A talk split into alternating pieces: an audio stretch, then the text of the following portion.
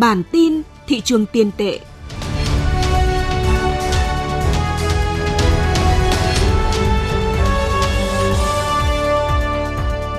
Xin kính chào quý vị, đây là bản tin thị trường tiền tệ của Thời báo Tài chính Việt Nam. Xin kính mời quý vị cùng theo dõi những tin tức sự kiện nổi bật về diễn biến giá vàng, lãi suất, thị trường ngoại tệ, thị trường trái phiếu trong tuần qua. Mời quý vị cùng theo dõi.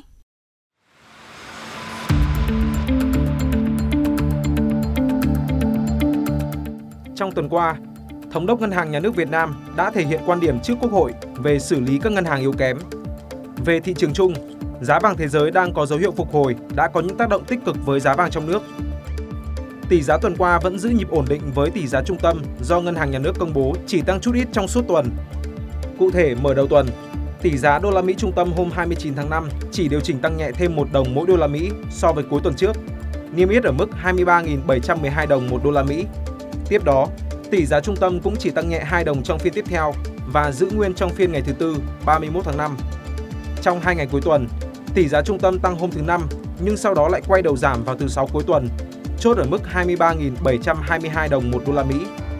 Trong khi đó, tại Ngân hàng Thương mại, tỷ giá do Vietcombank niêm yết ghi nhận tăng nhẹ đầu tuần nhưng sau đó quay đầu giảm vào cuối tuần, chốt tuần ở mức 23.280, 23.310, 23.650 đồng một đô la Mỹ, đúng bằng tỷ giá do ngân hàng này công bố hôm cuối tuần.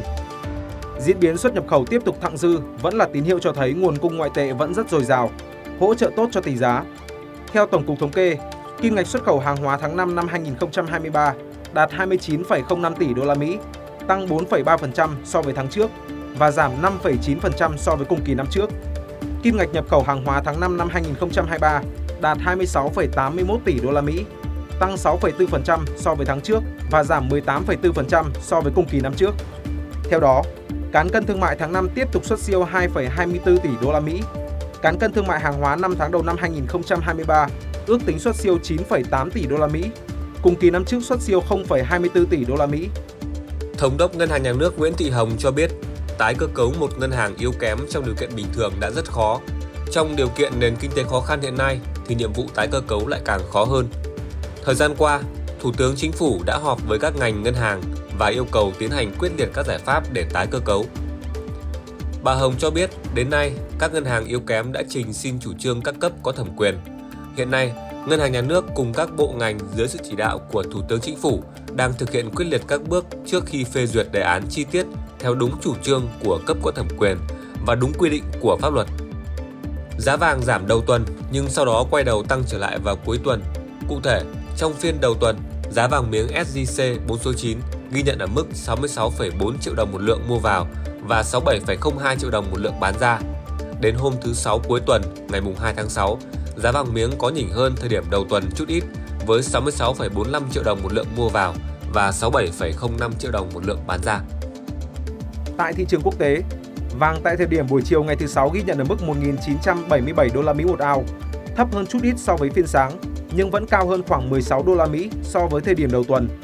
Một số chuyên gia tài chính quốc tế cho biết trong ngắn hạn, vàng có thể được giao dịch ở mức giá cao hơn, tiệm cận ngưỡng 1.980 đô la Mỹ một ounce.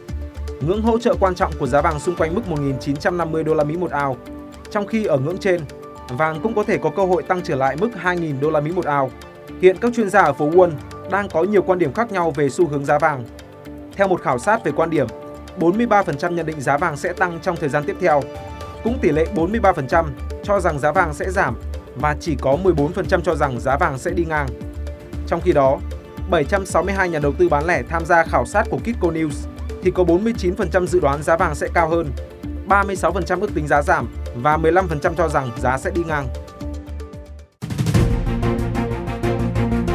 Những thông tin vừa rồi cũng đã kết thúc bản tin thị trường tiền tệ của Thời báo Tài chính Việt Nam. Những người thực hiện: Chí Tín, Mạnh Tuấn, Huy Hoàng. Cảm ơn quý vị đã quan tâm theo dõi. Xin được kính chào và hẹn gặp lại ở những bản tin tiếp theo.